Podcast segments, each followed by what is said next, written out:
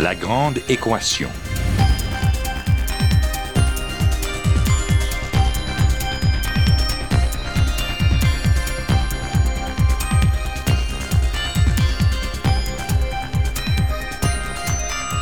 Ici Normand Mousseau, bienvenue à La Grande Équation, votre rendez-vous hebdomadaire avec la science. Cette semaine, le défi des universités dans un monde qui ne cesse de rétrécir.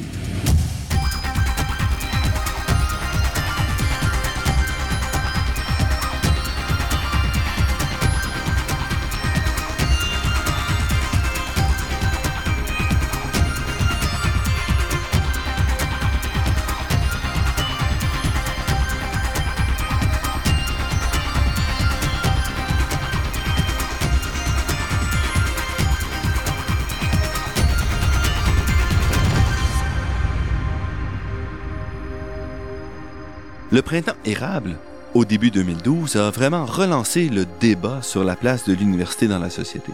Malheureusement, très rapidement, toute l'attention s'est concentrée sur les frais de scolarité. Or, les défis que rencontrent les universités d'aujourd'hui dépassent de beaucoup cette simple question. On pense par exemple au rôle de la recherche, aux relations entre l'université et le reste de la société, à la formation continue, au positionnement planétaire, à l'impact des nouvelles technologies de communication. Donc ce sont des questions qui touchent nécessairement ce qu'est l'institution universitaire aujourd'hui. Pas la seule, évidemment, parce que de nombreuses autres institutions doivent se remettre en question avec les bouleversements qu'on connaît. Mais évidemment, c'est plus facile d'énoncer ces questions qu'identifier les pistes de solutions. Et c'est ce dont nous allons parler aujourd'hui avec M. Guy Breton, qui est professeur de radiologie et recteur de l'Université de Montréal. Au cours de sa carrière, Guy Breton a occupé de nombreux postes de direction, dont la présidence de l'Association des radiologistes du Québec et celle de la Canadian Heads of Academic Radiology. Il a également reçu de nombreux honneurs, dont un doctorat honorifique de l'Université Shanghai Jiao Tong en 2013. Guy Breton, merci d'avoir accepté notre invitation. Vous êtes euh, recteur de l'Université de Montréal depuis juin 2010, une institution où vous avez passé essentiellement toute votre carrière et où vous avez occupé de nombreuses fonctions administratives. Donc, qu'est-ce que représente pour vous l'Université de Montréal? L'Université de Montréal, pour moi, ça représente le, un des outils sociaux les plus importants que nous avons au Québec pour faire que l'ensemble des Québécois, excusez-moi, ait ce qu'il faut comme formation, comme développement social, scientifique, culturel pour avancer comme société moderne. C'est donc un outil important que notre société a pour faire que les gens de Montréal, mais du Québec, est ce qu'il faut pour être dans les meilleures sociétés au monde. Montréal compte quatre universités, le Québec une quinzaine. Est-ce que l'Université de Montréal a une personnalité qui la distingue, qui la différencie? L'Université de Montréal a comme personnalité le fait qu'elle, avec ses écoles affiliées, nous avons une école de génie qui s'appelle Polytechnique, nous avons une école de management qui s'appelle euh, HEC Montréal. Donc, l'ensemble de ces établissements-là ont la particularité d'être le plus gros pôle euh, scientifique académique au Québec, le plus gros pôle académique au monde en français, et d'offrir l'ensemble des programmes. Il y a pratiquement pas de programme que nous n'avons pas comme offre de service. On a des centaines de programmes qui vont de l'astrophysique à la philosophie, à la médecine dentaire, à l'optométrie, de la médecine vétérinaire, à la littérature du Moyen Âge. Donc, on a tout. Donc, je dirais que notre caractéristique, c'est de pouvoir offrir à nos étudiants l'ensemble des savoirs. Et dans un monde où finalement les universités existent dans un réseau planétaire, est-ce qu'on peut définir une, identification, une façon de faire les choses différentes pour une université, ou est-ce que finalement, vous dites, on a tous les, les, programmes ou presque, mais essentiellement, si on était transplanté ailleurs, on serait la même université? Non, je ne pense pas. Je pense que nous, euh, on fait partie d'un réseau planétaire. Les professeurs, chercheurs comme vous, La moitié des publications sont faites en collaboration internationale. Un article sur deux, il y a des co-auteurs, des co-chercheurs qui sont de l'extérieur du pays. Donc, nous sommes très internationaux. Mais je pense que quelque chose qui nous caractérise, c'est que nous sommes la plus européenne des universités nord-américaines et, euh, à contrario, la plus nord-américaine des universités de type européenne. Donc, c'est une particularité que nous avons qui, selon moi, est un avantage. C'est en partie linguistique, mais c'est aussi culturel. Nous ne sommes pas tout à fait des Américains ou des Nord-Américains, et nous ne sommes pas tout à fait des Européens, et ça nous permet de faire des liens, d'avoir des échanges. Euh, il y a des endroits où c'est plus pertinent, comme, en littérature, mais même dans des domaines scientifiques comme le vôtre, je crois que ça crée des opportunités qui nous sont propres et qui sont intéressantes euh, pour se distinguer sur cette, euh, sur l'échelle mondiale. On a à peu près 10 000 universités. La nôtre a cette caractéristique de tout offrir, d'être très international et de l'offrir avec euh, cette, cette, nature euh, euh, américano-européenne. Et quand vous êtes arrivé comme recteur, qu'est-ce que vous voyez était la la plus grande, à la fois la, la, plus grande difficulté, le plus grand défi que vous deviez rencontrer? Écoutez, il y en avait plusieurs. Euh, je dirais que quelque chose qui m'agaçait beaucoup, c'est que la qualité de l'enseignement et de la recherche qui se faisait ici était méconnue. Nous avons des chercheurs de très haut calibre, des gens qui travaillent bien. Nos étudiants reçoivent des formations de très haut niveau. Ce n'était pas connu. Donc, euh, c'était une de mes frustrations de voir que la valeur de l'Université de Montréal n'était pas connue euh, à l'extérieur et même à l'intérieur. Donc, moi, je me suis efforcé euh, de faire que les gens réalisent qu'on fait partie du premier percentile des meilleures universités. Que, ce qui veut dire? Ce qui veut dire que sur les 10 000 universités au monde, on fait partie dans les divers palmarès des 100 premières. Et à vrai dire, on est la première université généraliste, voulant dire l'université qui a toutes les disciplines du monde francophone. Ça, c'était pas connu. Euh, et, je pense qu'en termes de, de, fierté, de mobilisation des gens à l'interne, des étudiants, mais aussi d'attraction de professeurs, d'attraction d'étudiants internationaux, c'est important que ce soit issu. Donc, c'est un, un des défis que nous avions. Et je pense qu'on réussit assez bien. Puis des personnes comme vous aussi, ça aide à faire connaître ce que nous sommes. Parce que nous avons quelque chose de, de qualité, de valeur. Et le Québec est chanceux d'avoir une université du calibre de l'Université de Montréal. Et pourquoi est-ce que c'était pas connu? C'est une question culturelle ici qui touche la personnalité de l'université? Je pense que oui. Mais je, je pense qu'il y a une question de, de grosseur. Euh, l'université est très grosse, mais elle est très atomisée, elle est très fragmentée. Hein. Euh, on a plus de 60 départements et, facultés, si, si, on, si, on, regarde ça sous, sous l'angle de l'unité académique.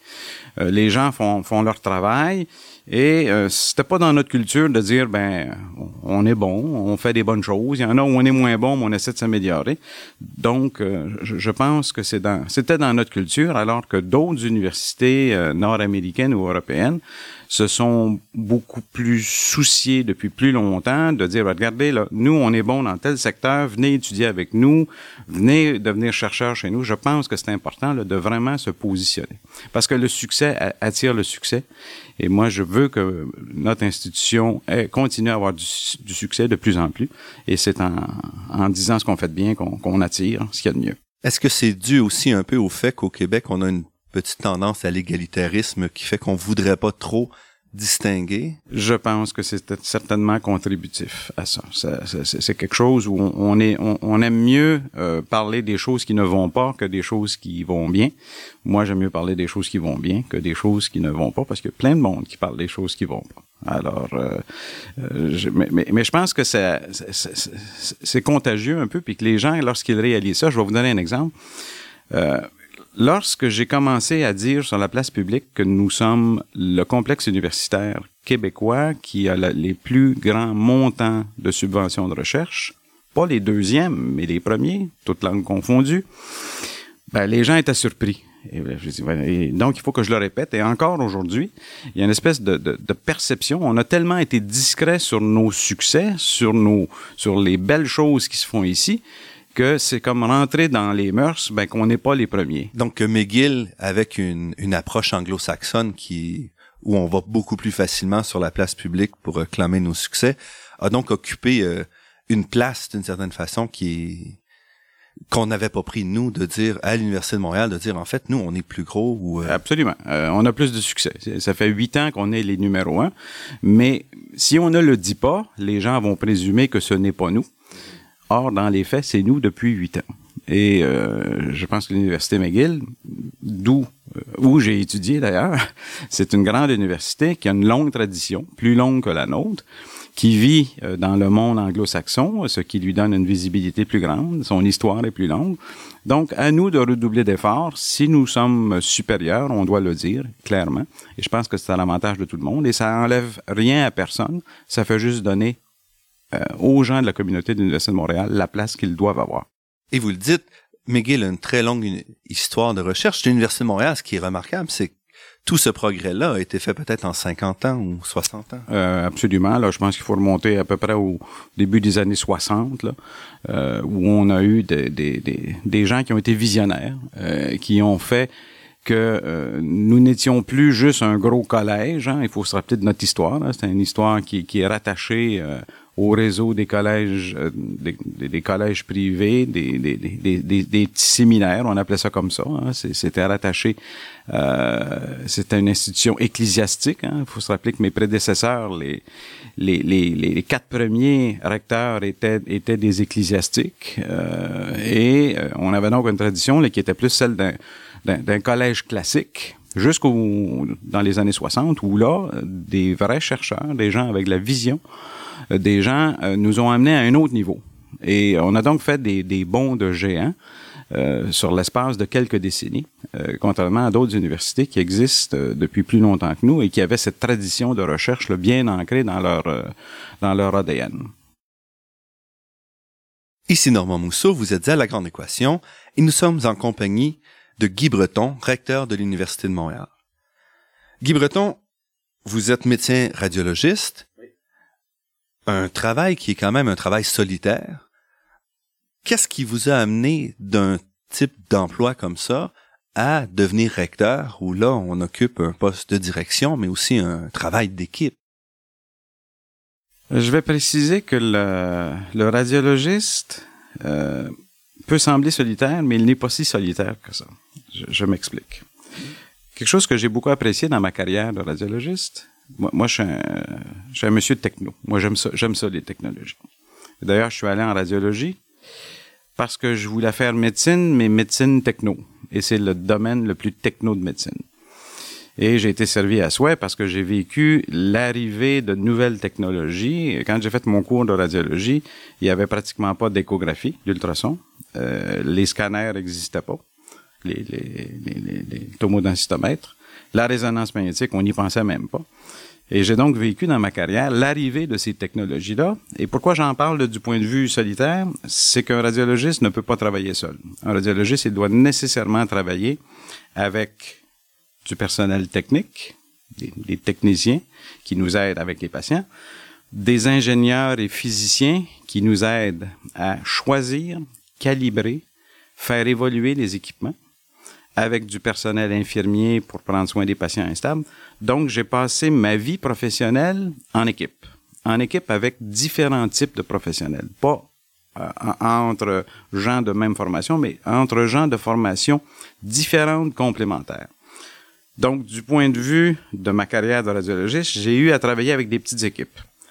Je reviens à votre question. Comment se fait-il qu'un radiologiste devient recteur? Je vous explique je me suis tôt impliqué, en plus de mon travail euh, de radiologiste, à faire de l'enseignement. À faire de l'enseignement auprès des résidents qui venaient apprendre les nouvelles techniques dont je vous ai parlé. Parce que vous êtes devenu professeur très tôt dans très votre tôt, carrière. Très tôt. Euh, moi, je croyais à ça. Je viens d'une famille d'enseignants. Mon père, ma mère, ma soeur, mon frère, ma femme, tout le monde enseigne chez nous. Donc, euh, faire le transfert de connaissances, c'est quelque chose qui, me plaît, qui, m'a toujours passionné. Donc, j'ai enseigné très tôt et j'ai enseigné des choses qui étaient un peu, euh, inhabituelles, ces, ces nouvelles techniques-là, mais je les enseignais pas juste à mes résidents, à, à mes étudiants, mais aux radiologistes qui étaient déjà en pratique. Parce qu'à cette époque, on est à la fin des années 70, les nouvelles techniques arrivaient, mais les médecins qui étaient déjà installés n'avaient pas été exposés à cela. Il y avait donc un vrai besoin social que le médecin radiologiste de Sept-Îles ou de Trois-Rivières ou de Drummondville ou de Montréal apprenne ces nouvelles techniques-là. Donc, j'ai développé une expertise à faire de la formation avec les résidents, mais aussi avec les gens en exercice et à leur apprendre justement des nouvelles techniques. Un radiologiste, ça travaillait à l'époque avec des rayons X. Lorsque l'échographie est arrivée, ben, il a fallu parler de la physique des ultrasons. Ça ne fonctionne pas de la même façon. Euh, donc, parler de, l'interaction des ondes ultrasonores avec la matière euh, biologique. Donc, donc j'ai fait ça euh, et cela m'a amené parce que j'avais un intérêt à l'enseignement et à l'innovation, à des postes de gestion académique. Alors, je suis devenu directeur de département de, radiologie. Après ça, je suis devenu vice-doyen à la faculté de médecine. Après ça, je suis devenu vice-recteur exécutif. Puis après ça, je suis devenu euh, recteur. Donc, c'était euh, graduellement, sur l'espace de, de, 30 ans, euh, passer d'un rôle à l'autre, euh, découvrir le plaisir de travailler avec d'autres gens. Et puis, c'est comme ça que je me suis... Euh, Et vous avez été impliqué aussi au niveau provincial, au niveau canadien, oui. dans les associations de, de, radiologistes. Vous avez été président de... Oui, j'ai été président d'organismes et provinciaux et euh, nationaux.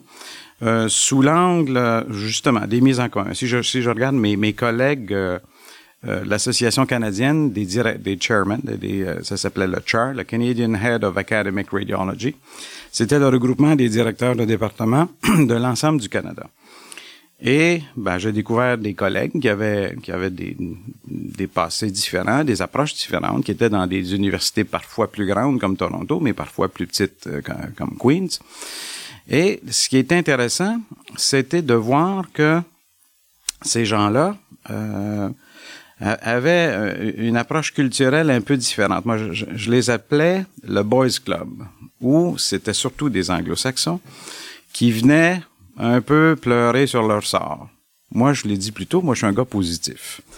Alors, après un an, euh, je leur ai dit, écoutez, plutôt que juste pleurer entre nous, pourquoi on choisit pas des thématiques et on va faire venir des experts de l'extérieur. On va faire venir des tiers qui vont nous parler soit de nouvelles technologies, soit de nouvelles façons d'interagir avec les gens du monde de la santé, soit des gens qui ont, ont, des, des, expertises à nous aider à nous transformer. Habituellement, on, on, on, occupait ces fonctions de président un an, mais mes collègues ont trouvé ça tellement structurant qu'ils m'ont gardé plus longtemps.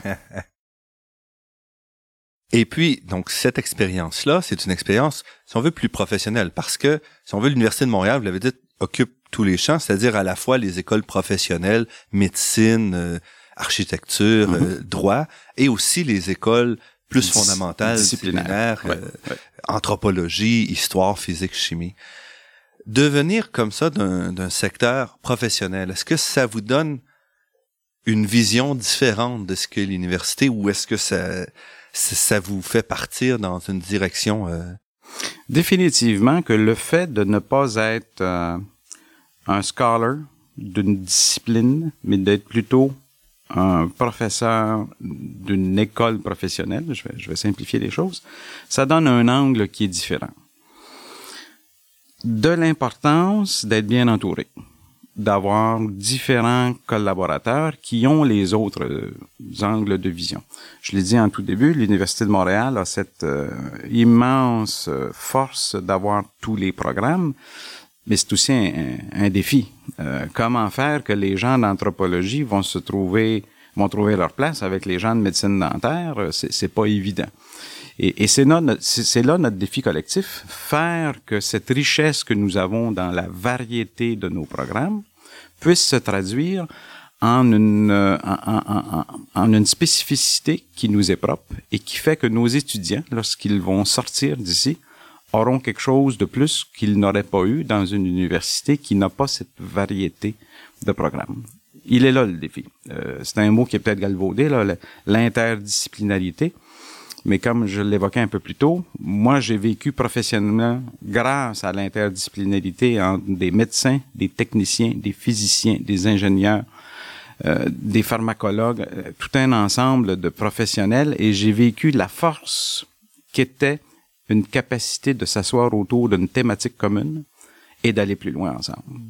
Donc, oui, chacun de nous, on vient d'un secteur, mais je pense que j'ai eu la chance de vivre concrètement les bénéfices des mises en commun et d'avoir des communautés de pratique, d'avoir des communautés d'intérêt autour d'une thématique au bénéfice des gens qu'on sert. Dans le cas des médecins, c'est des patients. Dans le cas de l'université, c'est des étudiants et la société.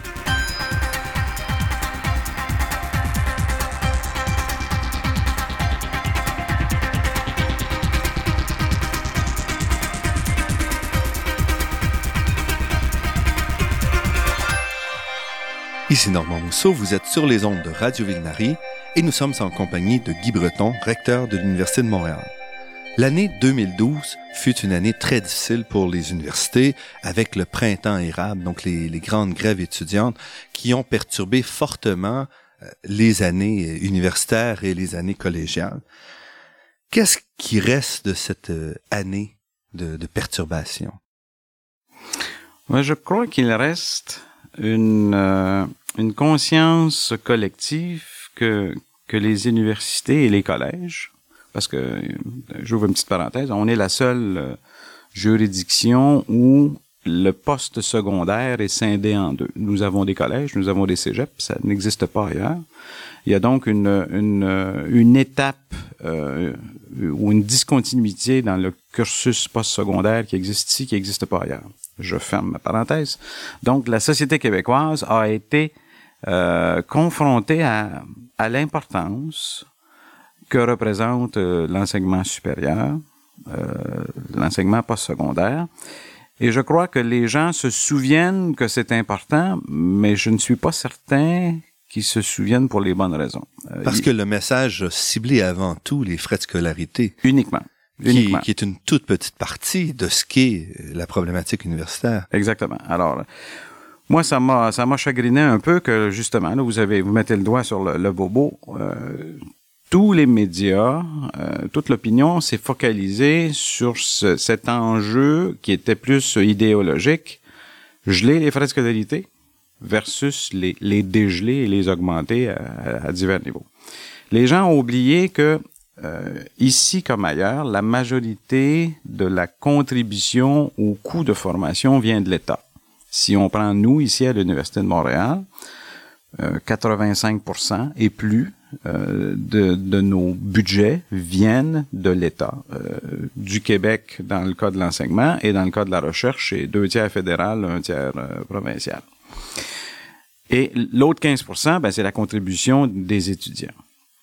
Et on a donc eu un débat qui, qui a chamboulé la société, l'université, les étudiants euh, sur ce 15 %-là, est-ce qu'on l'augmente de 1% de 5% de 0% En bout de piste, moi, ce que je veux comme, comme recteur, c'est avoir les ressources pour faire que mes étudiants, lorsqu'ils viennent ici, aient le meilleur enseignement possible, qu'ils soient exposés aux meilleurs chercheurs dans le meilleur environnement pour qu'ils puissent, lorsqu'ils arriveront sur eux-mêmes sur le marché du travail, avoir eu la meilleure formation. Moi, j'appelle ça un, passeport savoir, qu'ils puissent travailler euh, en France, en Belgique, au Brésil, à Montréal ou à Toronto avec la meilleure formation. Le fait de ne pas avoir eu accès à l'augmentation des frais de scolarité, mais qui a été compensé par le gouvernement actuel, fait que c'est un impact qui est relativement neutre. Mais il y a eu des coûts euh, à cette euh, à cette période de turbulence. Vous êtes professeur, vous avez vu à quel point ça a été compliqué, les horaires, continuer, finir, reprendre, on recommence, on arrête. Et, je dois saluer l'extrême collaboration, l'effort des professeurs, des chargés de cours, du personnel de soutien, ce qui fait que nous n'avons pas échappé d'étudiants. Nos étudiants qui ont voulu, euh, ont fini leur formation, parfois en retard, mais euh, l'impact, je pense qu'à la date où nous sommes maintenant, à l'été 2013, euh, il, reste des souvenirs, mais il n'y a pas de séquelles dans le cursus des étudiants.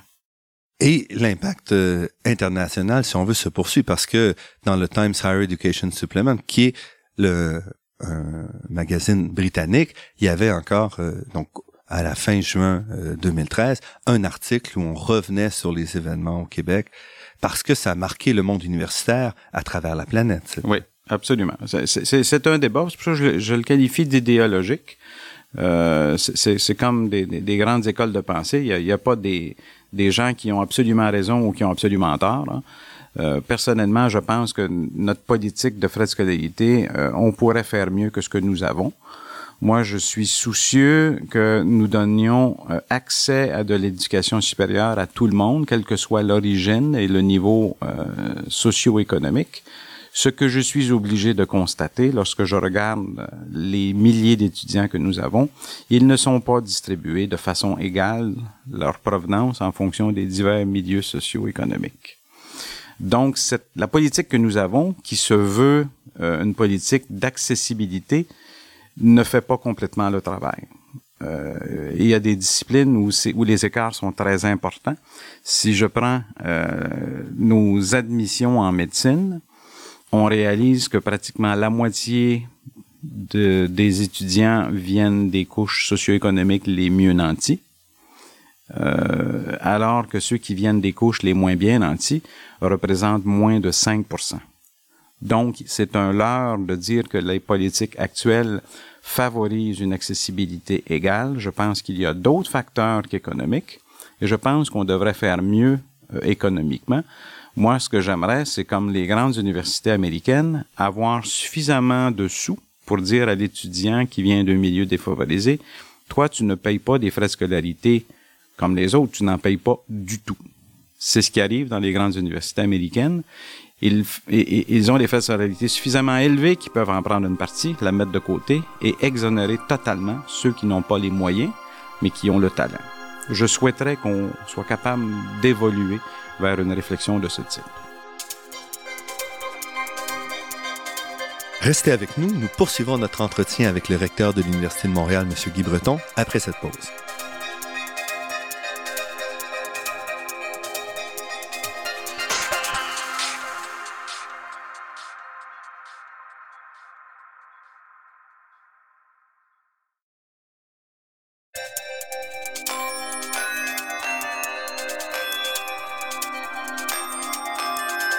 Ici Normand Mousseau, bienvenue à La Grande Équation. Nous sommes en compagnie de Guy Breton, recteur de l'Université de Montréal. Ce n'est pas qu'au Québec qu'on s'est posé des questions sur l'université.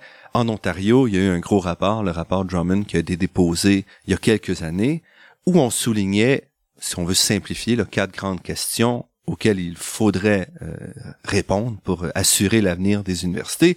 Le premier, c'était le financement. Le deuxième, c'était l'équilibre entre la recherche et l'enseignement. Il y avait aussi comment est-ce qu'on va être capable d'utiliser les médias sociaux, les nouvelles technologies, et comment on va développer des campus qui vont être euh, soutenables à long terme en termes de gestion même de ces infrastructures. Est-ce que ces, ces problématiques-là en Ontario, vous les retrouvez au Québec? Tout à fait. C'est d'ailleurs quelque chose qui est assez fascinant. Euh, nous avons beau être dans des pays différents, euh, avec des financements différents, avec des langues et des cultures, les problèmes sont similaires. Euh, je suis allé en Chine, au Japon, en Belgique, en Suisse, en France, aux États-Unis, dans le reste du Canada. Les éléments que vous venez de mentionner sont, sont omniprésents, mais exprimés à des degrés variables selon les, les politiques locales. Si je prends euh, l'école polytechnique, euh, il y a une école polytechnique en, en, Suisse qui a des financements sept fois supérieurs à ce que nous avons ici. Ben, eux, ils se plaignent pas trop ni de leur financement, ni du maintien de leurs actifs. Par contre, lorsqu'on vient le temps de regarder euh, l'équilibre entre recherche et enseignement, ben là, il y a des problèmes euh, qui sont assez importants. Et euh, quand on regarde aussi l'aspect de la formation là, du premier cycle, ces questions-là surgissent. si on les prend un après l'autre, le financement. Moi, je l'ai dit plus tôt, quelle que soit la source, ce que je souhaite, c'est avoir les ressources qui vont permettre à, à nos étudiants que leurs professeurs-chercheurs leur donnent le meilleur enseignement possible au moment où on est rendu dans la discipline où ils sont. Ça, c'est la base de l'université. Absolument. On est là pour ça. moi, moi, je le dis parfois et certains sont surpris que je dise ça. S'il n'y avait pas d'étudiants, on n'aurait pas notre raison d'être. On est ici parce qu'il y a des étudiants. On doit donc être là pour faire que nos étudiants, lorsqu'ils quittent l'université, aient eu la meilleure formation. Passons maintenant à la recherche. Ça, c'est quelque chose qui m'a agacé dans le printemps érable, qu'on ait mis en opposition recherche et enseignement. Il n'y a pas d'enseignement d'actualité à la fine pointe sans recherche rattachée. La recherche nous permet d'attirer les savoirs vers des nouvelles frontières. Si nous ne sommes pas capables d'avoir des ressources et humaines et technologiques et matérielles qui nous permettent d'exposer nos étudiants à ces nouvelles frontières, ben, on forme des étudiants qui sont moins bien outillés pour faire face à leur vie. Quel que soit le sujet, c'est vrai autant en philosophie que ce l'est en physique, que ce l'est en médecine dentaire. Alors, je pense que c'est important et, ça m'agace cette opposition qu'on a fait de la recherche versus l'enseignement. L'enseignement se nourrit de la recherche et la recherche est nécessaire à un bon enseignement. Mais pas seulement ça. Dans la structure canadienne, contrairement à ce qu'on trouve en France, par exemple, aux États-Unis, il n'existe plus d'autres endroits où faire de la recherche au Canada. Avec la fermeture ou, si on veut, des centres nationaux du Conseil national de recherche ou la réorientation, toutes les questions fondamentales doivent maintenant être traitées via l'université, qui acquiert donc un rôle aussi peut-être euh, plus marqué en recherche même qu'ailleurs, non? Euh, tout à fait. Euh, à l'exception de certaines industries, euh, je pense à biomédical, là, où il peut y avoir de la recherche, mais on le voit, même eux désinvestissent là-dedans. L'université au Canada est le lieu privilégié du développement des nouveaux savoirs. Et euh, sur le spectre complet, euh, pas juste sur la, la, la, la science appliquée, pré-commercialisable, mais la science fondamentale. C'est donc essentiel comme société, si on veut être capable d'avancer, de conserver, de protéger cette recherche qui nourrit notre enseignement. Parce que nos étudiants, on le voit, on a de plus en plus d'étudiants qui font des études, des études graduées, qui font de la maîtrise, qui font le doctorat, qui font le postdoc. D'ailleurs, en passant, l'Université de Montréal est l'université canadienne qui a la plus grande proportion de ses étudiants à la maîtrise, doctorat, postdoc. Aucune autre en ont autant que nous. Donc, euh, ces étudiants-là ne pourraient pas, ne seraient pas ici s'il n'y avait pas de la recherche de qualité. Euh, il faut donc avoir cette recherche de qualité, mais qui est intégrée euh, avec, avec l'enseignement. Et, et, là, la question sur la, la, pertinence et la qualité de l'enseignement, disons, de premier cycle, je sais que mes collègues du reste du Canada, quand on se rencontre, c'est un débat important. Euh, c'est un débat qui me semble plus grand dans le reste du Canada qu'ici. Pourquoi? C'est peut-être la composante collège, cégep, parce que eux, comme ils font tout le post-secondaire, leur première année, euh, c'est comme une année de cégep ici. J'ai l'impression que ce sont d'immenses classes avec des centaines d'étudiants où le contact étudiant-professeur euh, est très, très imparfait. J'ai l'impression que nous, je dis pas qu'on n'a pas de problème, mais j'ai l'impression que le problème est moins grand ici. Chose certaine, nous devons nous interroger, est-ce que nous faisons euh, les meilleures choses pour la formation au premier cycle. Est-ce que nos formations sont bien arrimées sur les étapes précédentes? Est-ce que les étudiants qui viennent étudier en physique ici, est-ce qu'au cégep, ils n'ont pas déjà vu des choses qu'on avait l'habitude de leur enseigner ici et qu'il faudrait pas reviser et aller plus loin? Donc, je pense qu'il y a une question d'arrimage, d'une part.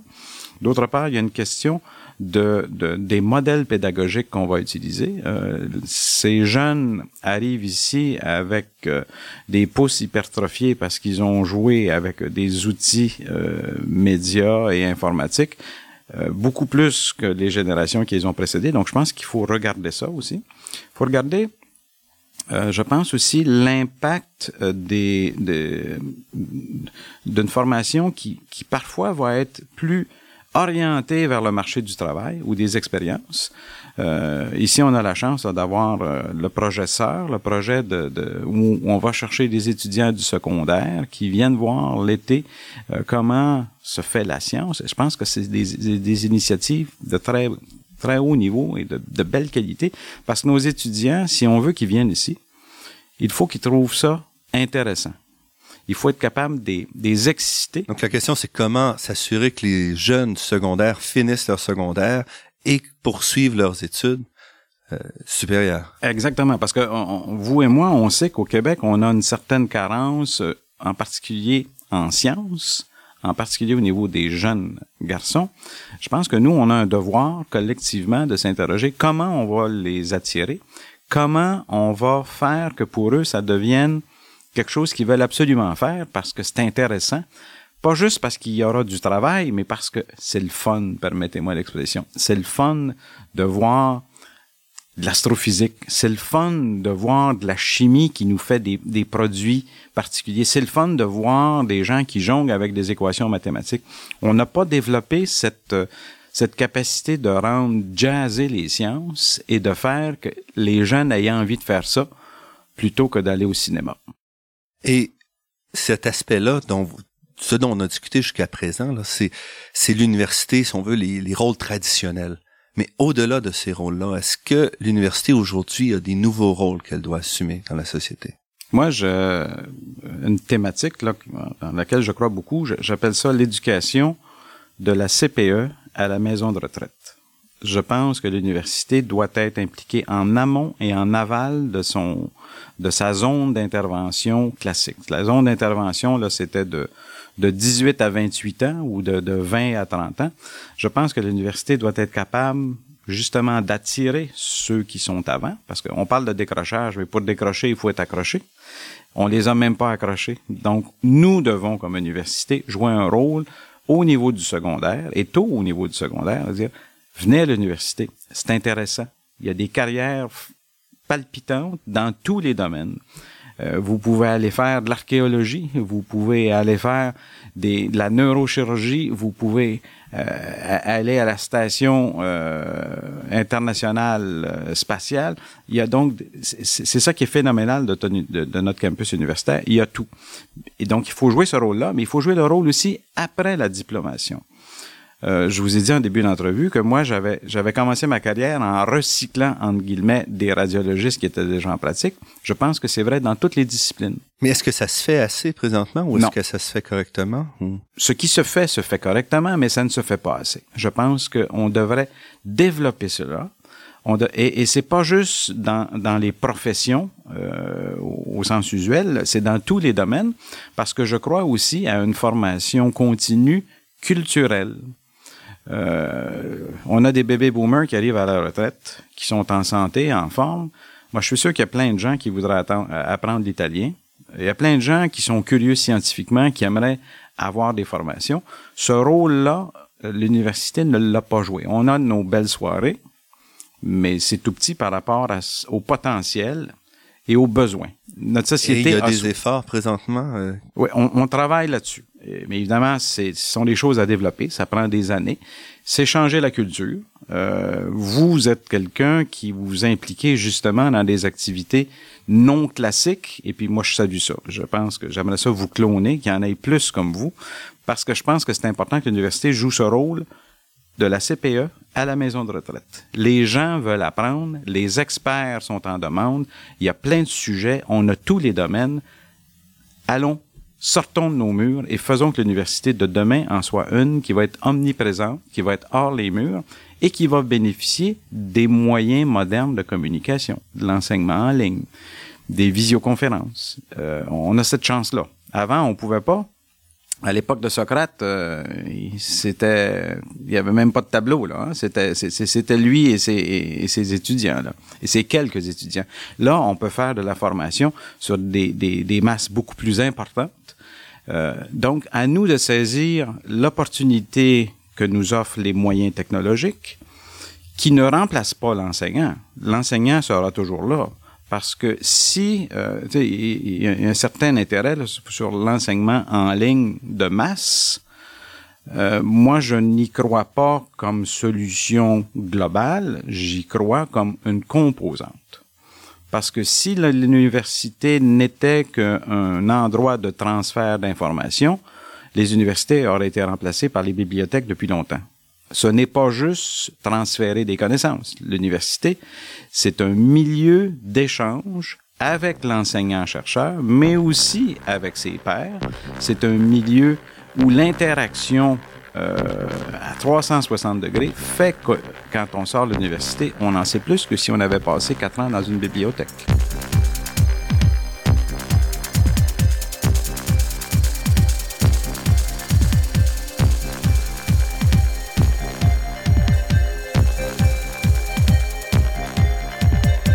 Ici Normand Mousseau, vous êtes à La Grande Équation et nous sommes en compagnie de Guy Breton, recteur de l'Université de Montréal. Ce dont vous venez de parler, on le retrouve également au niveau mondial. Et là, ça se joue à un niveau aussi différent parce que il y a de très grandes universités qui essaient de se positionner et de devenir des marques internationales, si on veut, des marques globales. Où est-ce que l'Université de Montréal de, se positionne dans ce genre de développement-là? Et ici, on parle d'internalisation des marques, c'est-à-dire de multiplication des campus d'une même université. On parle aussi, vous avez mentionné les cours euh, massifs, euh, c'est-à-dire que ça, c'est une initiative qui a quelques années seulement, où des universités mettent en ligne des cours complets ou non, gratuitement disponibles à, tout le monde, sans diplôme évidemment à la fin. Alors, euh, sur les cours mis en ligne de façon massive, je pense que le, le, débat est ouvert. Je pense que l'envouement du début va laisser place à une, euh, une analyse plus, plus modérée. je crois qu'on a là un outil dans un ensemble de paniers d'outils c'est certainement pas la panacée et c'est certainement pas ce qui va remplacer le professeur, l'université. Mais pour moi, c'est d'une autre, juste ces cours-là sont majoritairement anglophones. Euh, l'université de Montréal pourrait jouer un rôle de dire au moins assurer qu'une euh, une partie francophone pour remettre parce que c'est aussi toujours le problème du rôle des différentes langues autres que l'anglais dans la recherche, dans l'enseignement. Ça, c'est un point qui me plaît. Moi, je, je, le mentionnais au début, je pense que nous avons une position assez unique de ne pas être anglophone, mais d'être de qualité aussi. Et je pense que nous devons jouer cette carte-là. Euh, si on voulait devenir comme les autres universités anglophones, on serait un parmi les autres. Alors qu'actuellement, nous sommes, si nous faisons bien nos choses, nous pouvons être l'université de calibre international euh, nord-américaine, mais avec des caractéristiques européennes, où on parle français. Et je pense que ça, ça, c'est avantageux.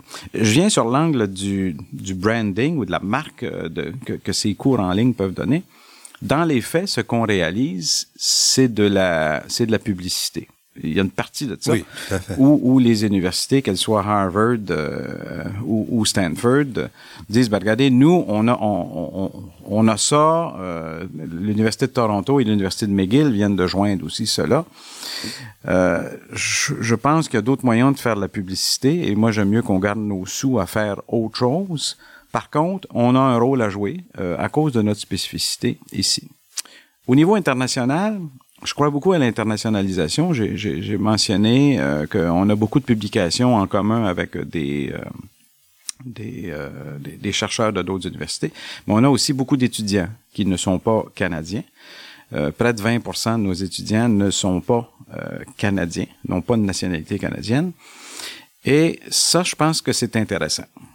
Je le vois. pourquoi l'internationalisation?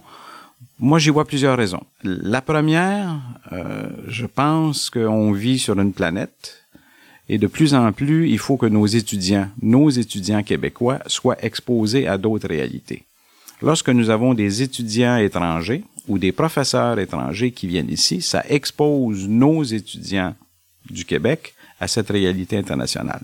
Donc, je crois à l'internationalisation, mais bidirectionnelle. Je veux pas juste que des étrangers viennent ici.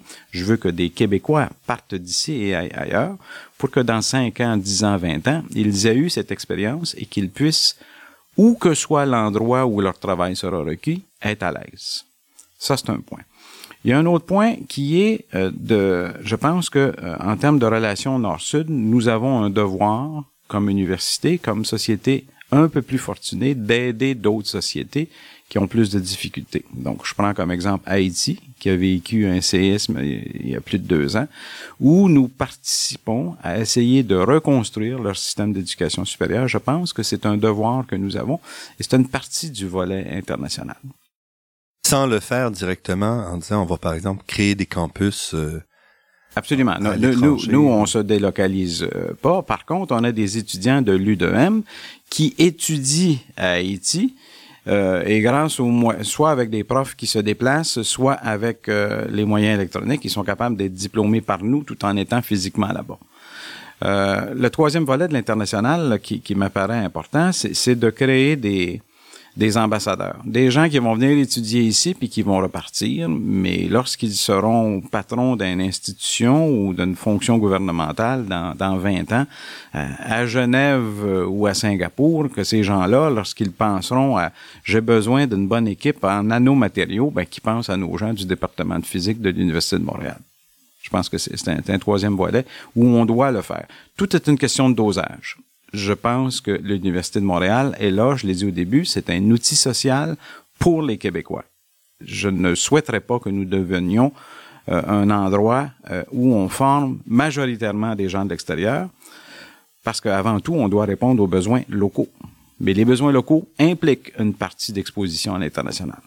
Parce que c'est le, le grand défi, si on veut, des universités, c'est de savoir est-ce qu'elles vont abandonner leur nature locale pour essayer de devenir simplement une multinationale. Et on voit, on sent cette euh, tendance-là, surtout aux États-Unis, aussi au Canada anglais, un peu en Europe. Où est-ce qu'on va rester euh, dans le tissu euh, qui nous a vu naître? Ben, écoutez, moi, je, je pense que on, on, se doit de répondre aux besoins de là où on est. On est un service de proximité avant tout, mais je crois que ce service de proximité-là a une valeur ajoutée lorsqu'il est exposé à l'international. Je pense que les proportions que nous avons de quatre étudiants locaux pour un euh, qui n'est pas local, c'est quelque chose qui est défendable, qui est souhaitable, et euh, j'ai l'intention qu'on continue là-dessus. Donc les grands rapports, par exemple ici, un rapport de Ernst Young euh, produit pour l'Australie où on prévoit vraiment un bouleversement complet des universités d'ici 10 ou 15 ans, vous y croyez pas vraiment. Il y aura de l'adaptation à faire mais l'université va rester quand même, euh, va maintenir une partie de sa tradition. Euh, je, n'ai pas vu ce rapport de Ernst Young, mais euh, l'Australie est un, est un milieu intéressant parce qu'ils ont été très agressifs, très innovateurs, et ils ont financé beaucoup leur réseau universitaire grâce à des étudiants étrangers, euh, donc qui venaient des pays de l'Asie. à un moment donné, c'est devenu tellement gros que ça occupait plus d'espace dans les décisions stratégiques que les besoins locaux. Il faut pas aller là. Je ne crois pas qu'il faille aller là.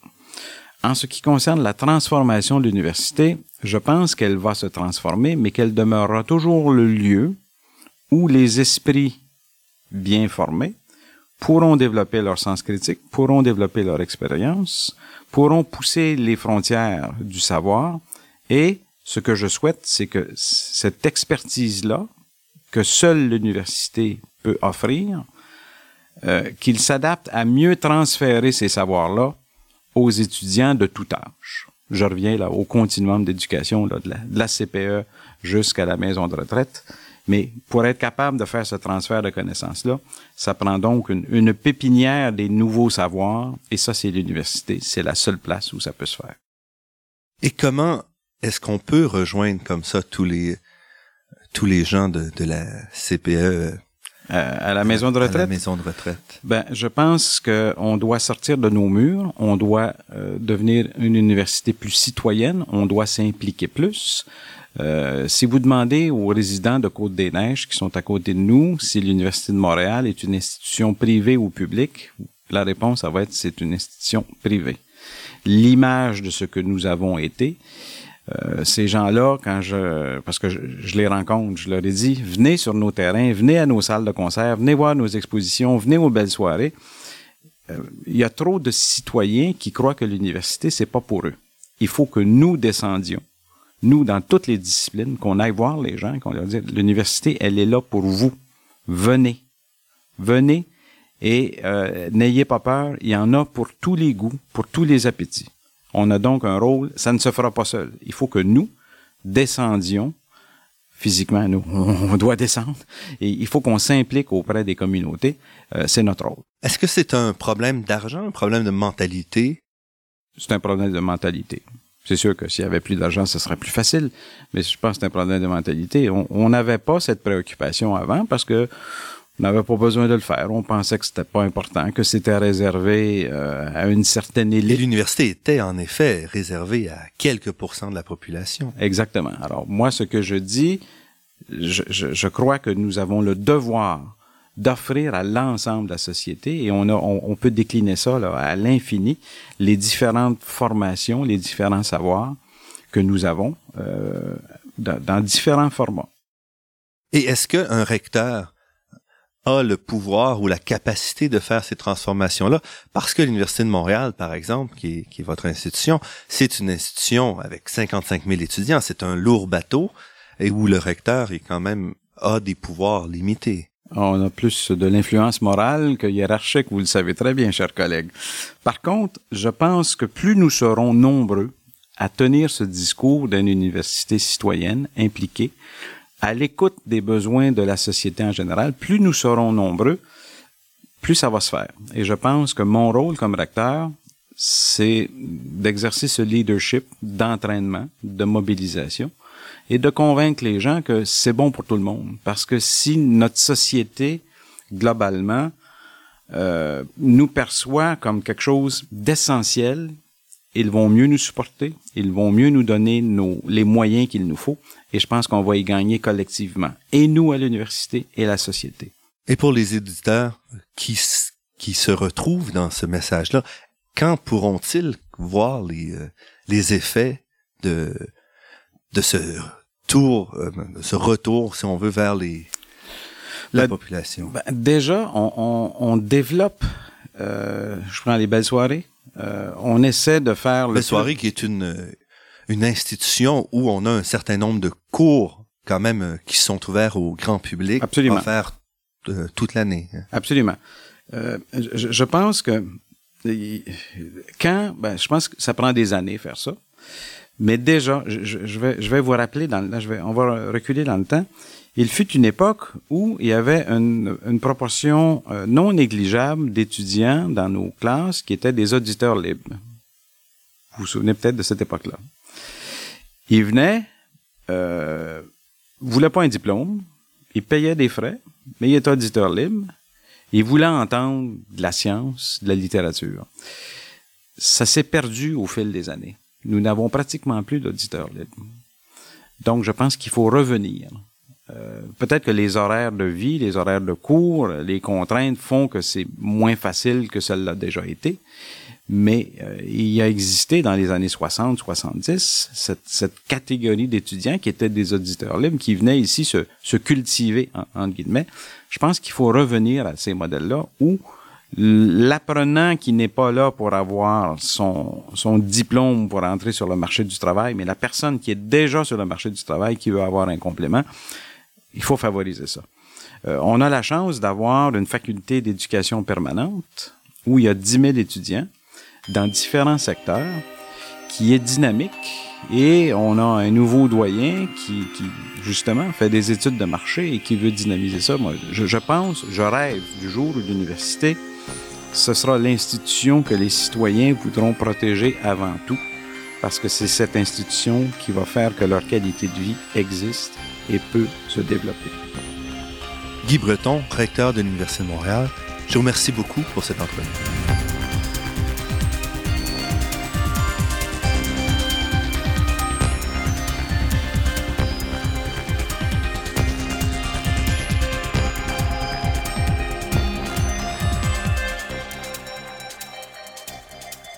Je remercie Daniel Fortin à la technique et pour la création de tous les thèmes musicaux entendus à cette émission. Marc-André Miron au site Internet et Ginette Beaulieu, productrice déléguée. Je remercie également le Fonds de recherche du Québec et la Fondation familiale Trottier pour leur contribution à la production de cette émission, ainsi que la Fondation des chaires de recherche du Canada et l'Université de Montréal. Vous pourrez réentendre cette émission en vous rendant sur le site Internet de La Grande Équation. L'émission est également disponible sur la page Université de Montréal de iTunes U. Ici, Normand Mousseau. Au nom de toute l'équipe, je vous dis à la semaine prochaine. D'ici là, restez à l'écoute de Radio Ville-Marie pour découvrir votre monde sous toutes ses facettes.